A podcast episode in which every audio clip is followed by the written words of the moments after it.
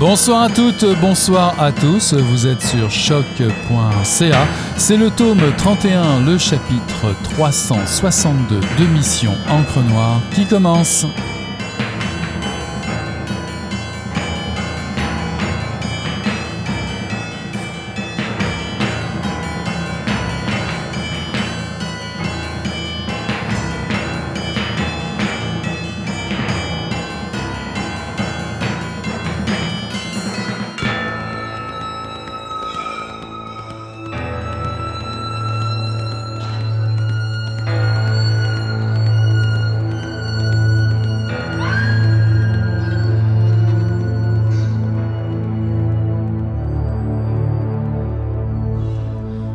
Une succion remonta de la crépine de l'évier, suivie d'un écoulement dans le tuyau.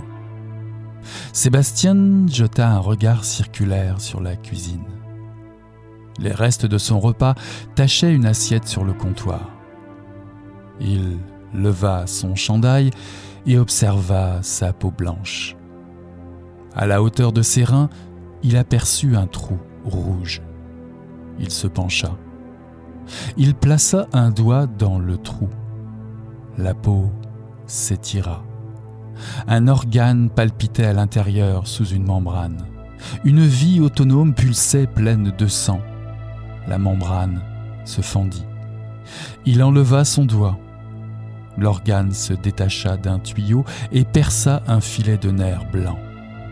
Puis, il sortit par le trou, tomba par terre, et glissa et déroula une trace de bave jusqu'en dessous d'une armoire. Sébastien gratta ses reins, gratta encore. De la peau sous les ongles. Il mit ses mains sur la table. Un sourire étrange apparut sur ses lèvres. Lorsqu'il ne serait plus que ses os, il ferait un squelette idéal pour une poupée.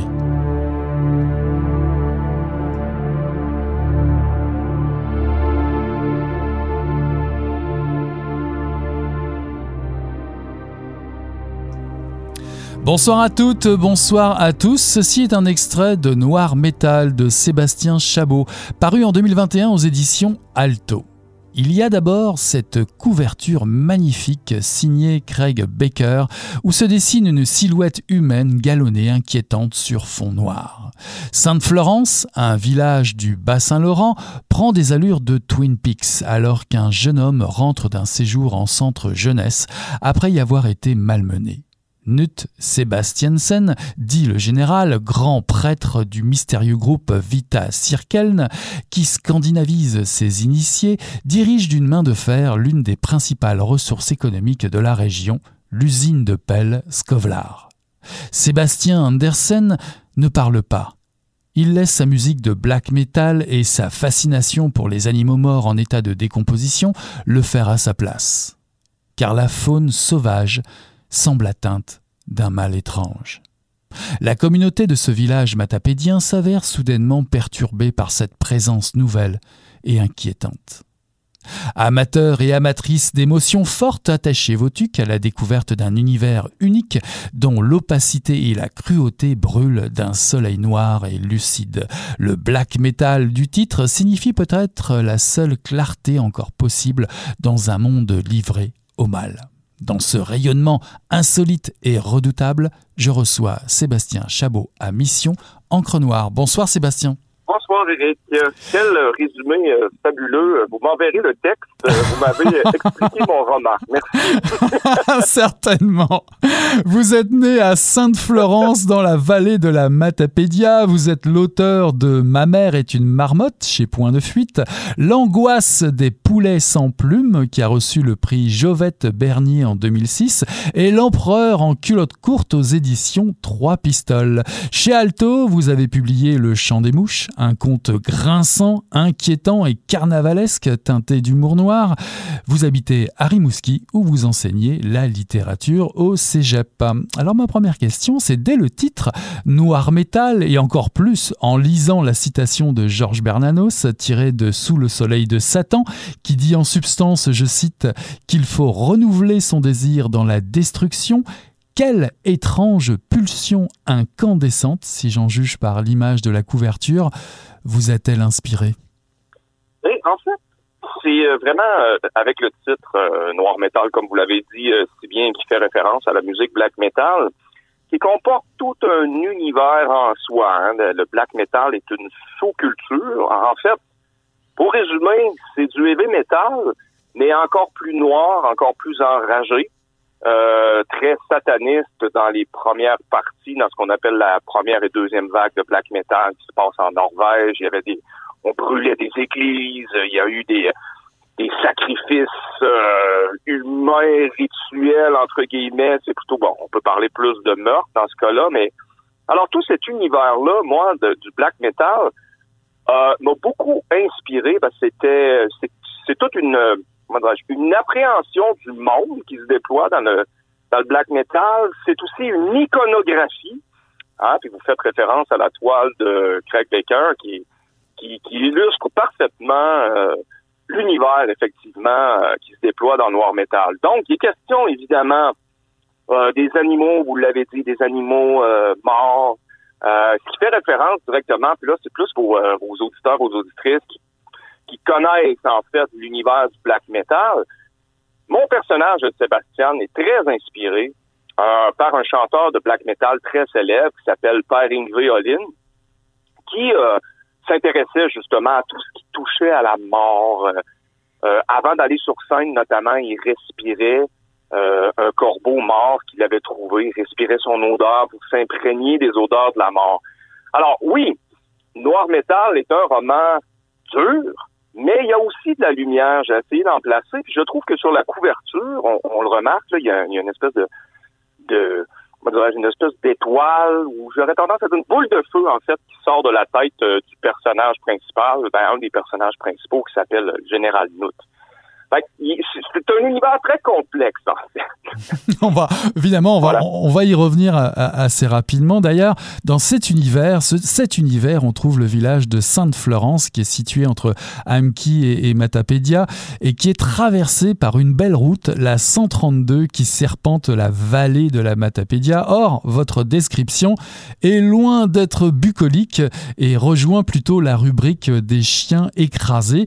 Le décor est très vite inquiétant. Pourquoi avoir choisi cette façon d'introduire votre roman ou de faire si peur à votre lectorat? Ah, c'est une très bonne question. Puis, écoutez, ça résonne un peu avec ce que je viens de vous dire. Par rapport à l'univers du black metal, je trouvais intéressant parce que effectivement, mon village natal est dans une vallée qui est extrêmement verdoyante, luxuriante. C'est très, très beau, c'est vallonné et tout.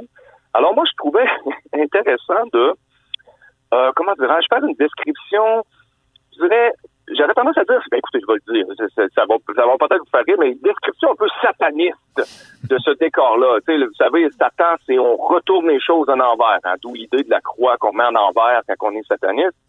Fait qu'au lieu de présenter la nature sur son beau jour, je trouvais intéressant de la présenter dans son jour le moins beau. On est quelque part au début de l'automne. Le roman se passe là. Donc, les arbres sont sans feuilles. L'hiver commence à s'installer. La lumière décline. Et tout ça est en résonance avec l'univers du black metal, mais pas seulement. Parce que dans le roman, vous en avez parlé tout à l'heure, il y a une usine qui s'appelle la Skovlar, Internationalette Skovlar, ça veut dire les pelles internationales. Et cette usine-là pollue l'environnement. Et donc, détruit d'une certaine façon, attaque la beauté même de la vallée de la Matapédia. Alors, je trouvais intéressant d'installer ça aussi pour ajouter, j'aurais tendance à dire, une couche à cette impression que je veux que le lecteur, la lectrice ait, qu'on est vraiment dans l'univers du black metal. Vous allez même encore plus loin en rajoutant des couches, puisque le roman se déroule entre le 18 octobre et le 31 octobre, pardon, la veille évidemment, et le lendemain d'Halloween. Il y a quand même une petite... j'ai noté une petite ironie là-dedans, n'est-ce pas? Oui, absolument, absolument. Parce que je vais revenir à l'univers du black metal. Les chanteurs de black metal se maquillent. Hein? Ils ont des costumes de scène. Que ce soit, quelquefois, il y en a qui s'habillent en viking, en guerrier, avec... bon. Et la plupart se déguisent, entre guillemets, en mort ou en squelette sur scène. Alors, évidemment, mon personnage, Sebastian Andersen, ben, il va faire ça aussi. Il va, c'est un personnage qui parle pas, comme vous l'avez dit tout à l'heure, mais ce n'est pas parce qu'il ne parle pas qu'il ne chante pas. Fait que là, je laisse le lecteur découvrir ça, mais c'est un chanteur de black metal, mon personnage principal. Donc, ça participe encore une fois de toute la cohérence que j'ai essayé d'établir dans le texte, c'est que on parle de black metal, c'est très carnaval, c'est très Halloween. Fait qu'il fallait que ça se passe dans ces eaux-là. Fallait que ça aille dans ce même genre d'univers. Voilà, pour ça, j'ai fait ça. Bah d'ailleurs, Sébastien, votre personnage principal, partage aussi une mauvaise habitude, on va pas dire une bonne habitude, comme le décédé chanteur du groupe de Mayhem. Il a la fâcheuse habitude de se mutiler. Pourquoi? Quelles en sont les raisons? Il écrit d'ailleurs, ses traces sur ses poignets sont, je cite, des sentiers de l'âme qui gravent des caresses. Ouais, je trouvais, oui, bon ben. Cette phrase-là, particulièrement, je le dis sans faussement le dis, mais je l'aime bien, cette phrase-là, puis ça me permet de dire ceci. En fait, je vais dire deux choses, si vous permettez. La première chose, ce qui est en lien avec la mutilation, l'automutilation du personnage, c'est que Sébastien est très matapédie. Il incarne en quelque sorte le territoire matapédien, la terre matapédienne. Et Sébastien s'automutile, et la terre matapédienne est blessée aussi dans sa chair, j'aurais tendance à dire, par des dépôts de toxiques en lien avec l'usine dont j'ai parlé tout à l'heure, la Skovlar, dans le fond. Alors, il est en écho, en fait. Sébastien se mutile, c'est en lien avec le black metal, mais c'est aussi en lien avec la terre qu'il habite, qui est aussi blessée.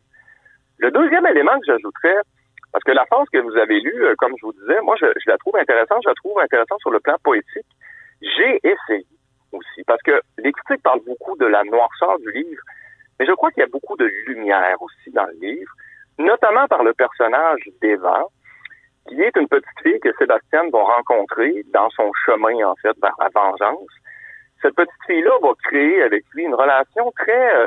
amicale, très amusante, j'aurais tendance à dire aussi bien que tragique pour toutes sortes de raisons, parce que bon, Eva aussi subit des abus et tout. Mais j'ai essayé d'installer une lumière qui passe beaucoup par ce personnage-là, qui est une petite fille qui va aider Sébastien. Puis dans tout mon univers, vous avez parlé de mes premiers romans, dont Ma mère est une marmotte, entre autres. Dans mon univers, dans mon travail de romancier, oui, je défends un univers qui est noir, mais l'espoir arrive toujours par les enfants, par les plus jeunes. C'est une façon de dire, vous voyez, les adultes, on a raté le monde d'une certaine façon, les enfants vont le réparer. Mmh. Voilà. Mmh. Ah, évidemment, à part les personnages de Sébastien ou a priori Nina également, la travailleuse sociale, parce qu'il faut quand même peut-être un peu expliquer le parcours de Sébastien. D'où vient-il et pourquoi retourne-t-il au village? Quelle est la raison pour laquelle il revient dans ce village? En fait, Sébastien est un orphelin, comme vous l'avez dit. Il va vivre dans un centre jeunesse parce que ses parents, son père et sa mère, auraient fait un pacte avec une société secrète qui s'appelle le Vita Cirkeln, qui veut dire le cercle blanc. Les parents donc de Sébastien auraient fait un pacte avec cette société secrète-là qui a comme activité principale, ce qui est assez horrible, de faire des sacrifices rituels d'enfants. On ne sait pas trop qu'est-ce qui se passe. Dans le livre, bon, il y a des indices. Je laisserai le lecteur le découvrir. Et Sébastien, donc, va être sacrifié, va servir de monnaie d'échange pour qu'on puisse que le général Knut, justement le personnage principal, qui est chef de la société secrète en question, donc vient d'établir une usine qui va rendre une certaine élite matapédienne riche. Okay? Fait que les gens vont se rendre riches avec l'usine. Et tout le monde dans la communauté va fermer les yeux parce que l'usine donne de l'emploi dans une société qui est hautement touchée par le chômage, ce qui est une réalité aussi de la Matapédia. Évidemment, tout mon univers est fictif, mais voilà. Donc, la société secrète, le cercle blanc, ben écoutez, c'est inspiré de certaines sociétés secrètes qui existent pour vrai. Je pense à ça s'appelle le Bohemian Club. C'est une société secrète anglo-saxonne. Ils se réunissent en Californie à chaque année. C'est des hommes d'affaires, des femmes d'affaires, des gens très riches. Puis ils font justement des trucs très étranges, des rituels. Alors voilà, c'était comme cette idée de le parcours de Sébastien, donc, est touché immédiatement par une certaine élite matapédienne complètement corrompue qui pratique des rituels très particuliers. Mm-hmm. Et donc, Sébastien revient dans le village pour se venger, pour détruire ce qui reste de la société secrète.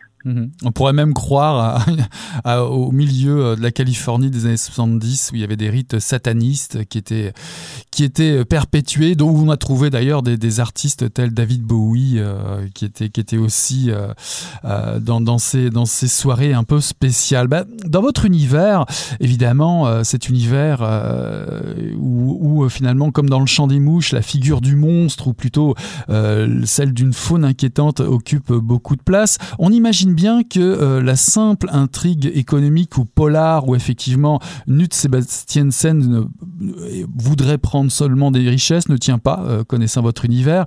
Vous allez beaucoup plus loin, parce que Knut Sebastiansen, c'est un grand prêtre de ce mystérieux groupe, mais qui scandinavise ses initiés. Alors pourquoi scandinavise-t-il ses initiés, puisque vous parlez de vestiges datant de grandes explorations vikings autour de l'an 1000 qui ont été retrouvés dans la région et qui font postuler que la Matapédia ferait partie du Vinland. Alors, est-ce invention, réalité? Pourquoi aller jusque-là?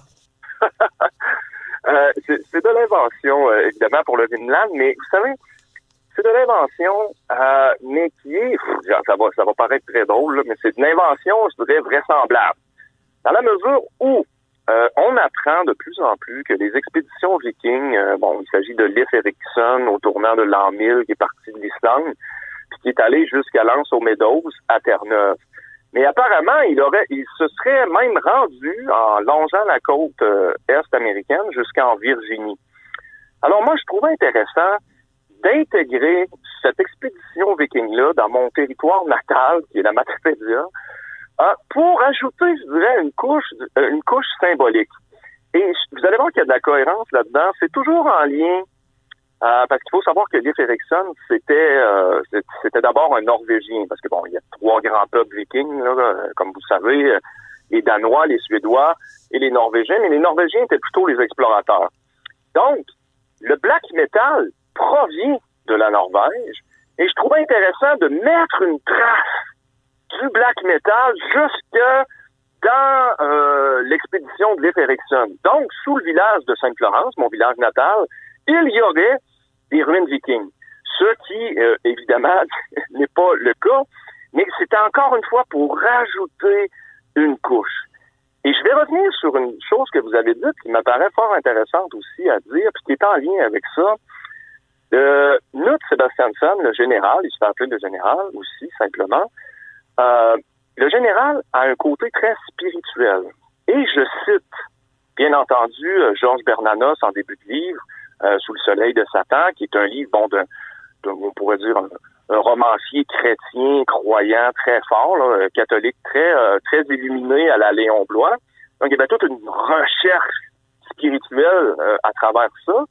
Ben, vous savez, dans le black metal aussi, il y a une recherche de spiritualité, puis c'est évidemment pas une spiritualité classique, comme on l'entendrait dans les grandes religions monothéistes, là, mais on est un retour du paganisme, du néo-paganisme, qu'on pourrait dire, les forces de la nature, les anciens dieux des Européens, là, puis vous savez que les Scandinaves ont été les derniers à se christianiser, fait Knut Sebastiansen est vraiment un descendant direct des Vikings, mais la partie, disons, dégénérée, puis pour les connaisseurs, les connaisseuses, on pourrait dire que Knut Sebastiansen est un peu Loki, le dieu Loki, dans la mythologie scandinave, qui, le dieu Loki, qui est une espèce de farceur un peu diabolique, etc., etc. Fait que c'était vraiment important d'ancrer ça dans la terre, d'abord avec les ruines, mais aussi dans le ciel avec la spiritualité, si on veut, scandinave.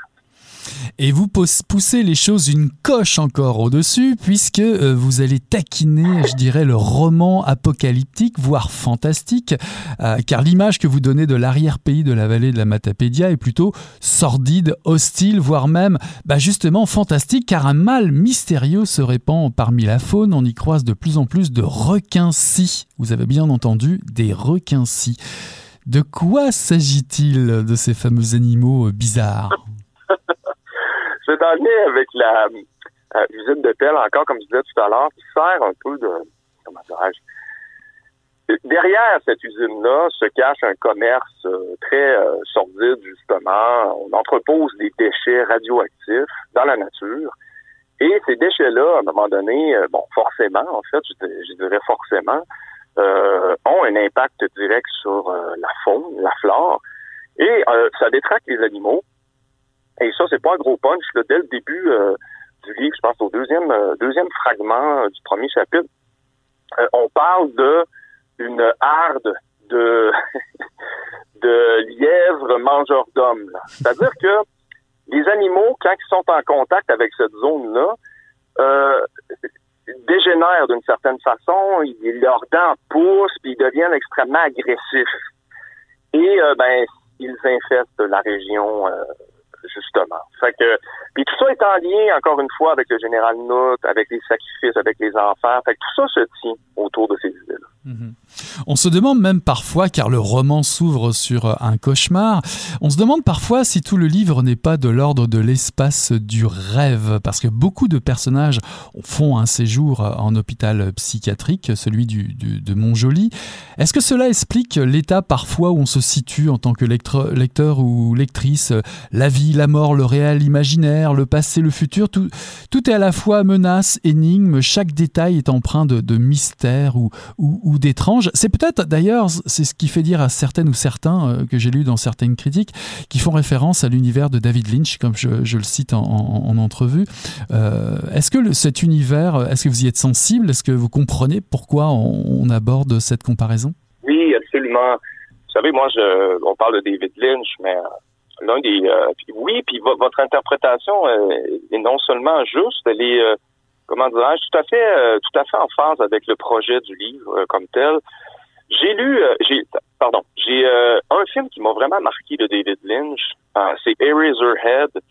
J'ai encore de la difficulté à regarder ce film tellement il est puissant sur la charge symbolique, sur la charge de violence. Et le film Eraserhead est la narration d'un cauchemar, en fait, et on entre vraiment là-dedans, puis on n'a pas de repère.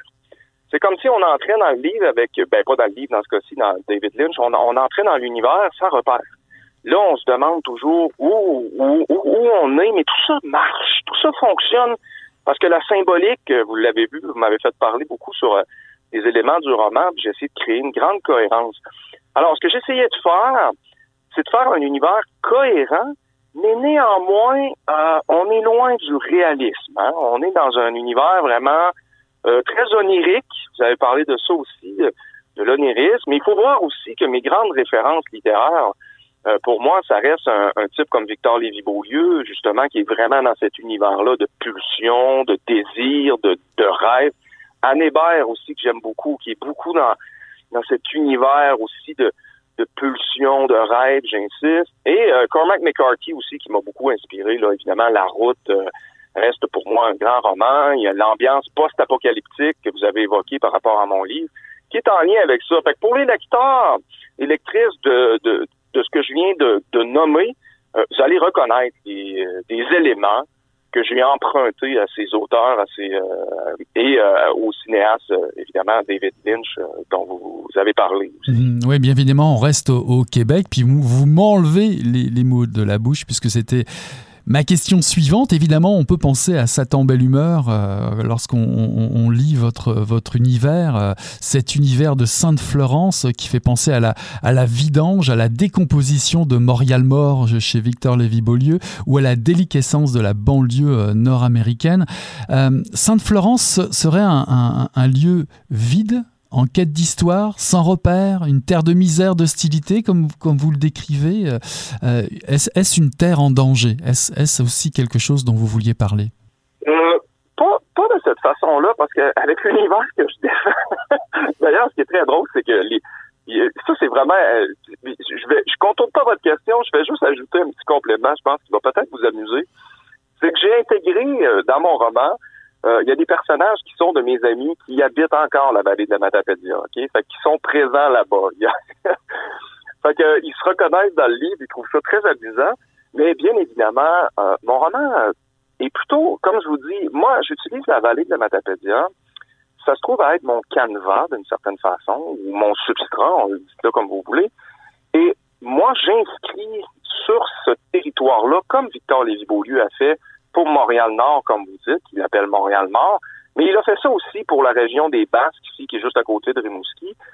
Fait que VLB m'a donné cette permission de prendre mon territoire natal et d'infuser mon imaginaire dedans, au risque d'être invraisemblable, mais toujours cohérent. Moi, c'est toujours la ligne que je me suis donnée, il faut que l'univers soit cohérent, mais il n'est pas obligé d'être réaliste.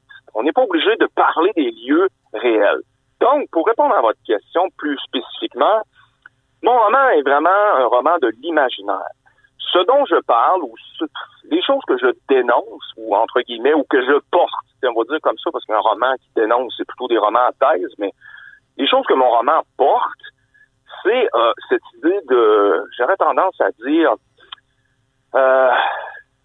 comment trouver une certaine lumière à travers la noirceur? Vous savez, c'est plus des choses comme ça que mon roman porte. Pas sauvons la vallée de la Matapédia ou aidons les régions en difficulté. Je suis pas dans un discours qui serait comme ça, plus linéaire, qui serait un bon message par ailleurs, mais moi, c'est plutôt de cet ordre.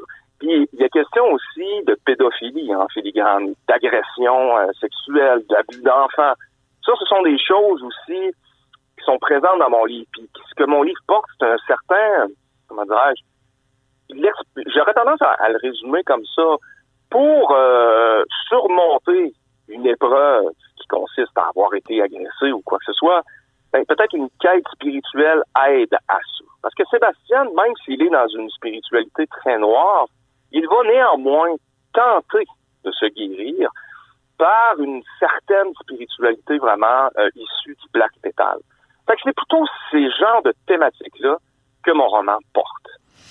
Alors pour finir, j'aimerais savoir si Sébastien, finalement, est le porteur de cette lueur d'espoir. Est-il cet ange déchu, cette âme damnée qui révèle les détours qu'a pris la communauté? Est-il l'annonciateur d'un désastre à venir? Ah, ben en fait, c'est le porteur de lumière, hein. Je vous le dis pas, mais on est avec Lucifer ici, hein. Fait que, ce qui veut dire le porteur de lumière. Oui, d'une certaine façon. Et il y a tout je parlais de cohérence encore dans mon roman, mais ça va répondre à votre question, mais de façon plus spécifique par rapport au texte, comment il fonctionne. Tout ce qui se passe à la noirceur, dans Noir Métal, est bon. Dévoile quelque chose. Apprend quelque chose, dénonce quelque chose, OK? Puis tout ce qui se passe à la lumière est mauvais. Et quelque chose de... Fait que c'est cette idée de jouer, même si Sébastien est le porteur de la lumière, il évolue dans l'ombre, fait qu'il y a tout ce jeu aussi de dichotomie. Puis c'est cette idée aussi, ben écoutez, j'ai été fortement marqué par Bernanos, qui s'appelle le livre « Sous le soleil de Satan ». Ce que Bernanos dit, puis c'est ce que je tente de dire aussi dans Noir Métal, le mal se passe au grand jour et personne ne fait rien pour le dénoncer ou l'empêcher. Alors, c'est cette idée-là. Et Sébastien, lui, prend ça à bras-le-corps, cette idée-là, et justement agit. et finit par détruire en fait le mal qui existe dans la région. Si le son de gorge du chanteur de black metal grandit à l'ombre d'une Nord-Amérique poisseuse et sordide, sachez que tout peut survenir sur les bords de la route 132. Découvrez-le par vous-même à la lecture de Noir Métal de Sébastien Chabot, paru en 2021 aux éditions Alto. Merci beaucoup Sébastien d'être venu à Mission Encre Noire.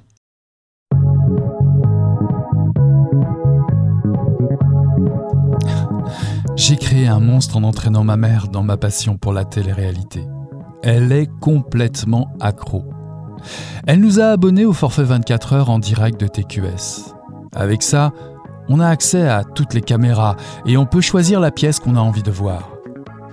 Comme c'est la dernière édition, le maître nous offre un spécial All Stars avant de fermer à jamais ses portes. On connaît déjà les participants vu qu'on a suivi les 4 dernières saisons. La première était trop trash. Ma mère se sentait pas à l'aise quand on regarde en famille des filles se faire doigter dans un spa.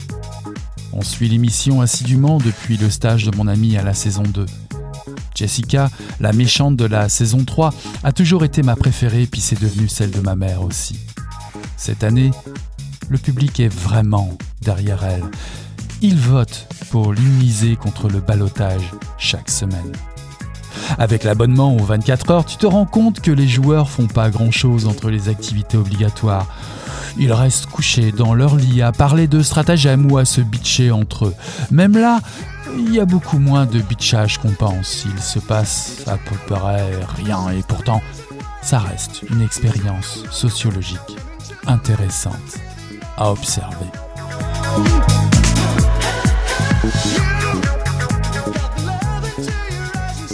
Ceci est un extrait de Philibuste de Frédéric Côté, paru en 2021 aux éditions Le Cheval Doux.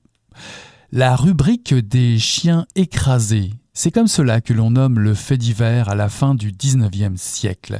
C'est une forme qui fascine et fait vendre du journal à un public avide de petites nouvelles hétéroclites et un peu morbides qui laissent facilement prise à la fiction. Frédéric Côté joint la parole au geste ici. La présence des faits divers dans l'œuvre d'Emmanuel Carrère fait partie de son mémoire de maîtrise. Philibuste est un roman polyphonique qui met en scène une famille dont la mère de Delphine, Flavie et Bébé reçoit chaque dimanche ses filles à souper à la maison. Lorsqu'un drame surgit, le père, dans sa balade hebdomadaire en moto, est impliqué dans un accident mortel qui se retrouve dans la rubrique des faits divers. Des tensions vont rapidement se mettre au jour au sein de la sororité et dévoiler les ressorts d'une dynamique familiale pour le moins dysfonctionnelle. L'histoire se déplie alors avec en toile de fond la montée du phénomène des téléréalités et d'autres éléments extérieurs qui font de ce roman une sorte de tatouage captivant sur un bout de chair de notre époque mise à nu. Je reçois Frédéric Côté à Mission Encre Noire ce soir. Bonsoir Frédéric. Bonsoir. Vous êtes montréalaise, vous détenez un baccalauréat en littérature de langue française et une maîtrise en création littéraire de l'université McGill, dont le sujet était la présence du fait divers dans les livres d'Emmanuel Carrère. Vous êtes assistante, réalisatrice à la télévision et Philibuste est votre premier roman. Ma première question, votre livre s'ouvre sur une citation de Mathieu Big, baron de Love Story 6, intitulée « La Revanche ». Êtes-vous familière des retransmissions des téléréalités vous-même ? Est-ce d'ailleurs le déclencheur du projet de ce livre ? Oui, en fait, moi à la base, je suis assez fan des émissions de téléréalité, en particulier cette saison de Lust, qui était donc La Revanche, le dernier Lust auquel on a eu droit au Québec, qui était un All-Star, donc qui rassemblait les meilleurs joueurs des années précédentes. Donc oui, je suis très, très familière avec ce monde, ce milieu-là qui me fascine, autant que le fait divers m'a fasciné à l'école, en fait. Mm-hmm. Alors, qu'est-ce que le mot « filibuster » ou encore « filibuste » comme le titre l'indique? Que signifie ce mot d'origine anglaise? Filibuster, en fait, comme c'est expliqué dans le livre, c'est une stratégie politique, donc une obstruction parlementaire qui sert à retarder l'adoption d'une loi. Donc, quand une loi va être votée et prévue à l'horaire en chambre, ça a été utilisé quelques fois par le passé. Donc, quelqu'un va prendre un tour de parole et ne va pas le céder avant la fin de la journée pour que la loi ne soit pas adoptée. Donc, c'est vraiment pour retarder l'inévitable. Et Philibuste, c'est ça, c'est un mot qui est anglais. Donc, Philibuste, le titre du livre, c'est comme une mauvaise traduction que j'ai fait pour le remettre en français et pour parler de ce principe-là là, que j'aborde. Donc, quand une femme n'a plus vraiment d'outils à sa portée et qu'elle va choisir de parler pour retarder, elle aussi, l'inévitable. Mm-hmm. Et cette femme, c'est Wendy Davis, qui a tenu une lecture de 11 heures, une performance. D'ailleurs, je me suis demandé, à la vue de la retranscription de l'événement dans votre livre, qu'est-ce qui importait le plus dans cette information? Est-ce justement la performance de tenir 11 heures devant le Sénat du Texas ou bien le contenu pour lequel elle se bat? À votre avis, lequel fascine le plus? Oui, je pense que, en fait, c'est une très bonne question parce que il y en a eu plusieurs dans l'histoire, là, évidemment.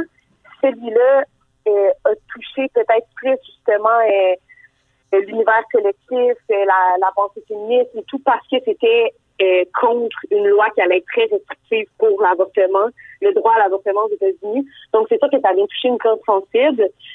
Mais au-delà de ça, c'est vraiment le fait que c'était une femme au milieu d'une chambre remplie d'hommes et qu'il existe énormément de vidéos sur YouTube de cet événement-là. Donc, c'est un événement qui appartient à la pop culture aussi, et non seulement au monde politique. Donc, je pense que c'est vraiment un mélange des deux. C'est le fait que c'est une femme seule au milieu de plusieurs hommes qui se bat aux côtés de beaucoup de militants qui sont dans la chambre aussi, qui sont positionnés plus haut dans la chambre, dans les estrades, et qui se battent avec elle, sont en silence.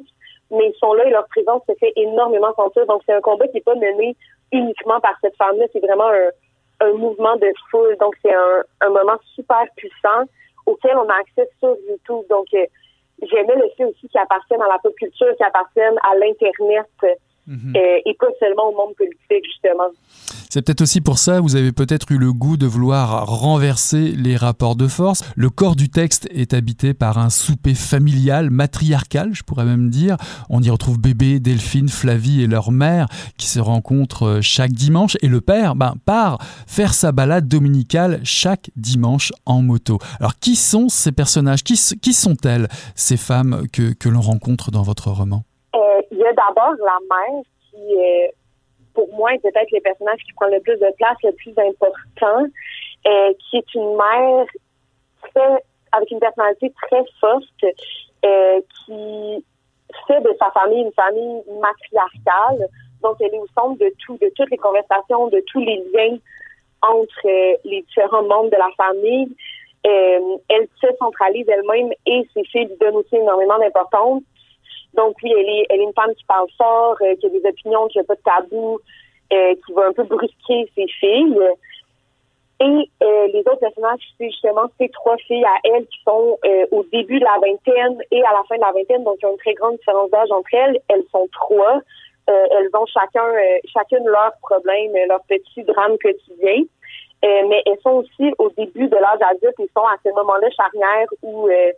elles choisissent de soit se détacher d'enfance, soit pardonner à leur mère, soit plus confronter leur mère, justement. Donc, elles sont vraiment à ce moment-là entre l'âge adulte et l'enfance, la fin de l'adolescence. C'est évidemment le père, mais qui est finalement pas un personnage du livre, mais il fait partie de la famille aussi. Donc, c'est quand lui va faire un peu dérailler le statu quo de la famille, c'est là que l'histoire va commencer, qu'il va avoir une sorte d'explosion qui va faire en sorte que les filles, les femmes de la famille vont soit s'émanciper, soit réévaluer leur position dans la famille, commencer à se questionner par rapport à leur mère et tout ça. Alors c'est là que ça devient très fascinant parce qu'au moment où la police cogne à la porte d'entrée, finalement vous allez multiplier les points de vue sur ce moment de l'histoire. Comment chacune perçoit cet événement? Quelles sont les conséquences ou non sur chacune de vos personnages? Y a-t-il des réactions vraiment très différentes selon chacune d'entre elles? C'est clair, en fait, c'est qu'elles sont affectées, mais c'est un événement, en fait, qui les force à évaluer leur place dans la famille et à quel point ils vont être capables de rester proches les unes avec les autres. Donc, oui, l'événement les affecte, mais elles ont aussi leurs propres problèmes. C'est un peu ça que je voulais mettre en scène. C'est vraiment le père va être le personnage principal, c'est à lui qui va arriver un événement, mais les femmes vont continuer de se préoccuper de leurs problèmes, de leurs drames quotidiens qui, finalement, sont aussi importants que le fait divers du père.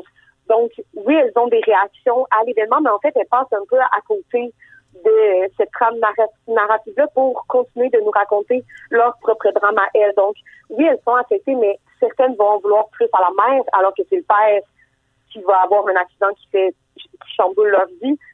Certaines autres vont, elles, essayer de défendre plus la mère. La plus jeune, elle, va être très affectée, va vouloir que la famille reste ensemble. La plus vieille va avoir envie de tout faire éclater. Donc, ouais, elles ont des réactions qui sont très différentes les unes des autres et qui vont faire en sorte que la famille, à ce moment-là, ne pourra pas rester la même, ne pourra plus continuer sur le chemin du pardon qu'elles avaient emprunté depuis quelques années. Elles vont devoir, encore une fois, réévaluer est-ce qu'on pardonne à notre mère, est-ce que on fait la paix avec notre enfance, est-ce qu'on peut survivre à cet événement-là en restant une famille unie. Et s'intercalent de ci de là des réflexions autour de faits divers et sur la télé-réalité. Quel rôle joue justement cette télé-réalité au sein de la famille? Est-ce une passion qui est partagée par tout le monde? Oui, les femmes de cette famille-là écoutent toutes au moment du drame la dernière saison de Love Story, donc le Alter dont je parlais plus tôt.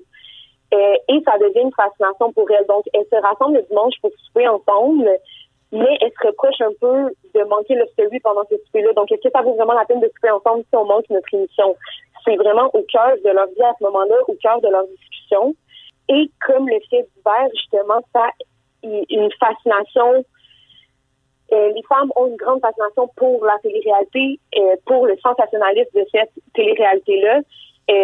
Comme lorsqu'on voit une nouvelle sensationnaliste comme un fait divers passer et qu'on a un peu de la misère à décrocher, qu'on va vouloir aller faire des recherches sur la famille en entier du meurtrier, sur les témoins de l'événement, sur tout ce qui entoure ce fait-là. Donc, ces femmes-là sont prises dans cette télé-réalité-là au même niveau.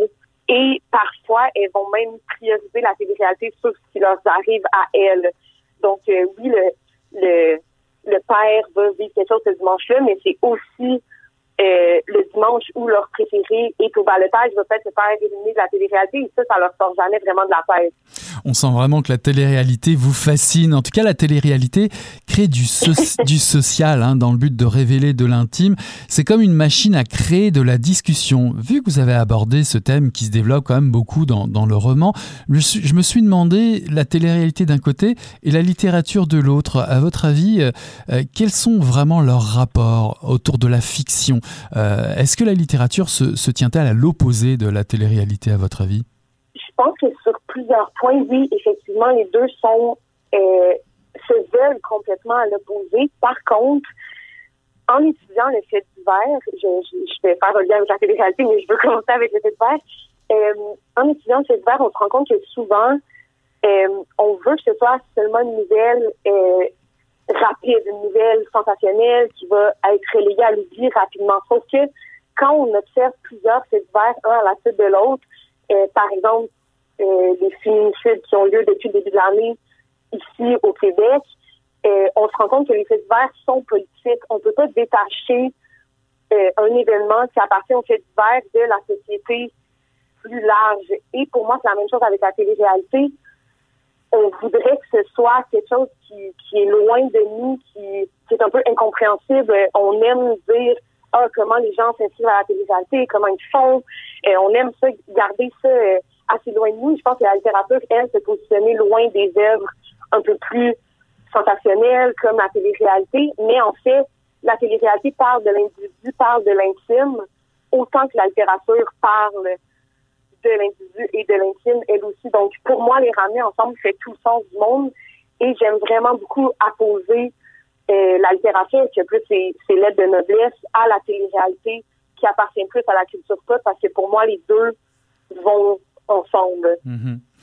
Alors, aux épisodes, j'oserais dire, de télé-réalité, se succèdent des épisodes du souper familial qui se déroule et s'intercale parfois une référence au sandwich aux œufs. Quel rôle jouent les sandwichs aux œufs dans votre livre?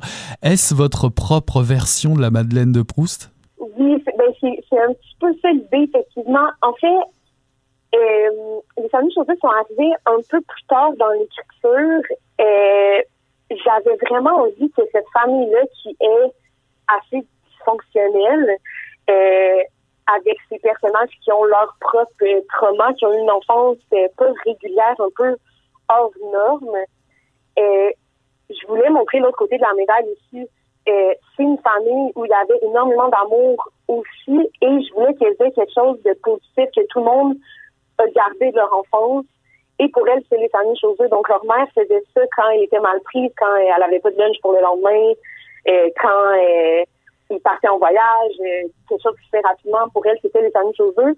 Et je trouvais ça vraiment intéressant que chacune des filles ait gardé ça dans leur vie adulte. Donc, elles aussi, maintenant, quand elles sont malprises, elles vont faire des sandwichs aux œufs et ça va leur faire penser à leur mère. Et c'est pas parce qu'elles ont une image relativement négative de leur mère en vieillissant que ça les ramène pas à leur enfance, que ça leur apporte pas un souvenir doux de ce qu'elles ont vécu avec leur mère lorsqu'elles étaient plus jeunes. Donc, oui, c'est un peu comme la Madeleine de Proust qui ramène à l'enfance dès la première bouchée. Là, pour elles, c'est les sandwichs aux œufs qui ont cet effet-là. Alors, à travers les échanges, comme dans bien des familles, les mots peuvent être des éclats de verre coupants.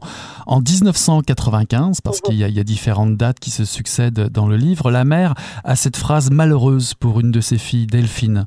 Elle dit, je cite, « Un jour, Delphine, je vais attendre que tu t'endormes pour venir te tuer dans ton sommeil. » Est-ce que cette tirade vous permet de démontrer que la même personne peut être en même temps irrationnelle, dure et violente, et aussi que cette personne ne comprend peut-être pas pourquoi elle se comporte aussi brutalement? Est-ce une façon pour vous d'interroger justement les discours qui régissent nos actes au sein d'une famille?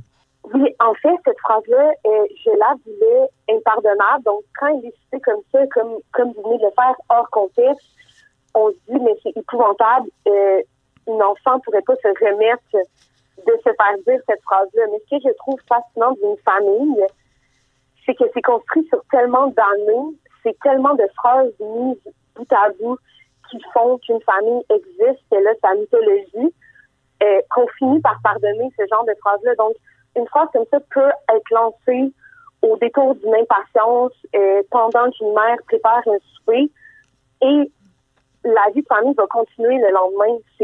On va revenir de cette phrase-là.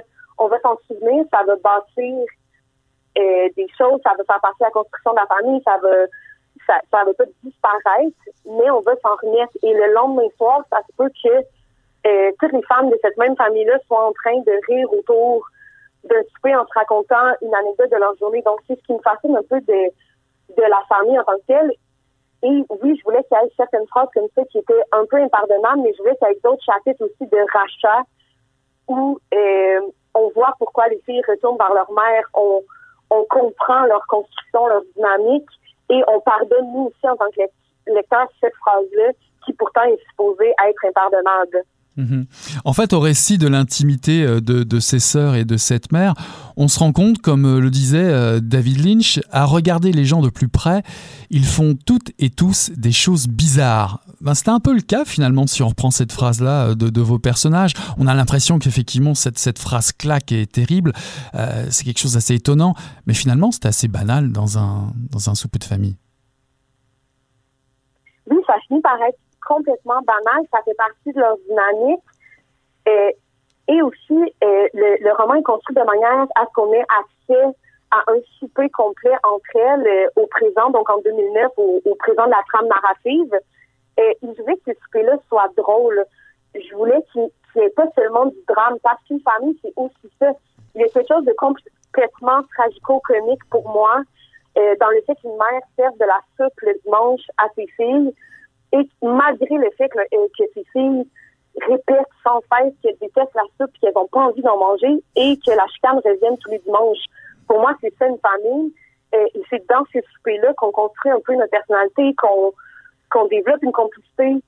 Une famille, c'est quand même 1 million de soupers mis bout à bout qui finissent par construire une complicité. Donc, c'était vraiment important pour moi que le tragique côtoie le comique et que, justement, il y a des phrases comme ça irrécupérables qui ont été prononcées, mais qui, finalement, vont juste être une phrase lancée au détour d'un souper.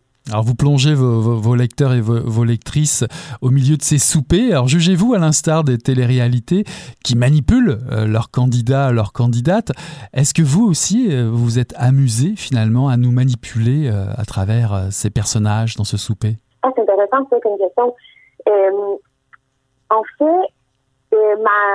mon rapport avec cette saison de l'Obsolue, puis j'en parle à quelques reprises dans le livre, c'est aussi au travers du 24 heures en direct. Donc ça, c'est une forme d'abonnement qu'on pouvait avoir à l'Hostelui à l'époque.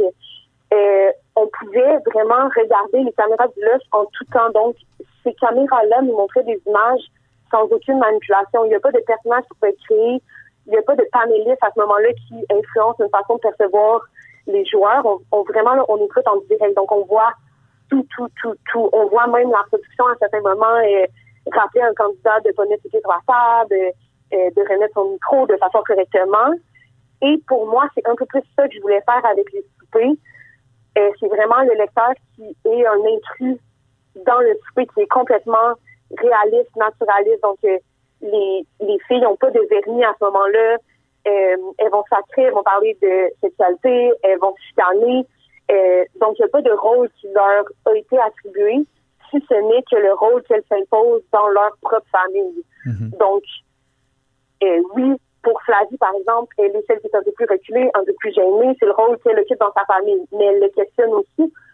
Mais elle le questionne seulement dans les monologues. Donc, pour moi, à table, au souper, là, c'est un moment vraiment là, qui n'a pas de montage, là, qui est vraiment le plus naturel possible, un peu comme le 24 heures en direct du Lush. Alors, il y a un monologue poignant en fin de roman, un monologue de la mère qui a ces mots, je cite « Je veux être la mère qui donne à ses enfants ce qu'elle a, mais qui serait aussi démunie que celle qui les tue », en faisant référence justement à une citation prise lors d'une entrevue d'Oprah à la télé américaine.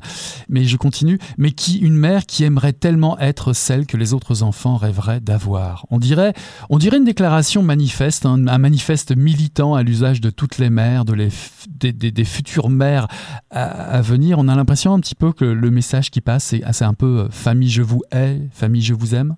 Oui, c'est exactement ça. Puis, l'idée du manifeste pour les mères, c'est exactement ce que cette phrase veut dire. En fait, c'est là, j'ai mis en scène une femme qui est une mère d'une façon problématique, mais qui a aussi des moyens. Donc, qui n'est pas...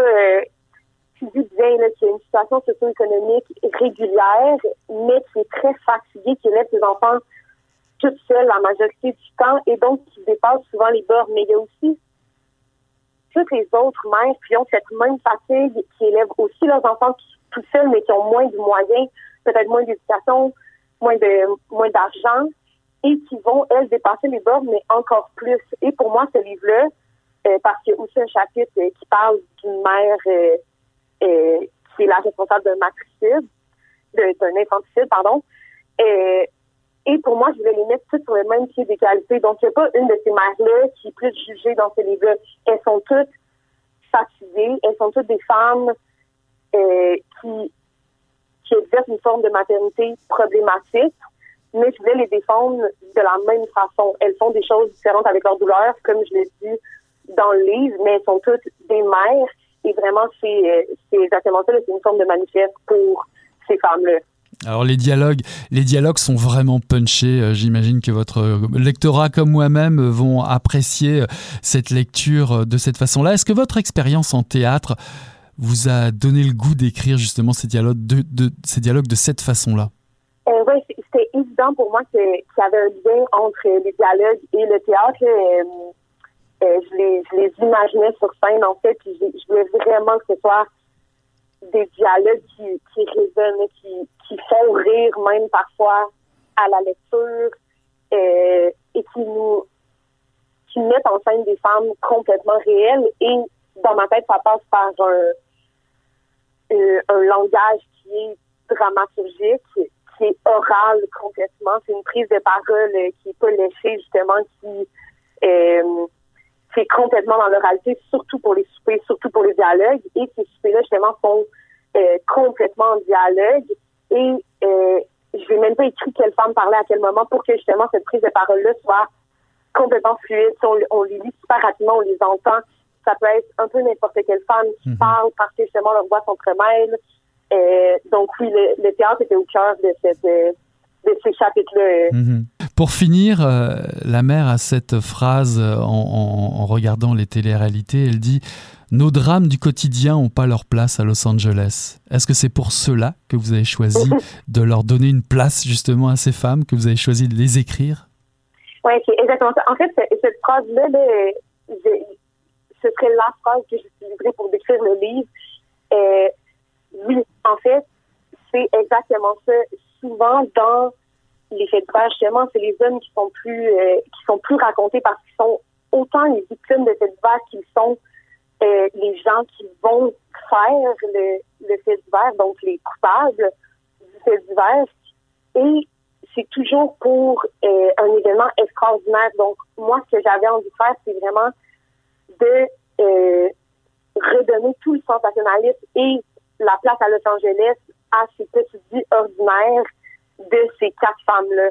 Donc, elles ont des drames qui sont des plus quotidiens qui, justement, n'intéresseraient jamais au Oprah. Et en les mettant dans un livre, en leur donnant la place dans la littérature, c'est ce que je voulais faire, les rendre extraordinaires, justement. Plongé avec gourmandise dans l'expérience de ces soupers familiaux du dimanche, il se pourrait que le goût de la soupe vous rappelle quelque chose, qui sait? Ce qu'il y a de très banal en apparence chez chacune de ces quatre femmes pourrait aussi devenir ce qui vous touche de si près. Philibuste de Frédéric Côté, paru en 2021 aux éditions Le Cheval Doux. Merci beaucoup Frédéric d'être passé à Mission Encre Noire. Voilà qui met fin à Mission Encre Noire cette semaine, le tome 31, le chapitre 362. J'ai eu le plaisir de recevoir en première partie d'émission Sébastien Chabot pour nous présenter Noir Métal, paru en 2021 aux éditions Alto, ainsi qu'en deuxième partie d'émission, Frédéric Côté est venu nous présenter Philibuste, paru en 2021 aux éditions Le Cheval Doux. Voilà, on tourne la page et on se dit à la semaine prochaine. Salut là!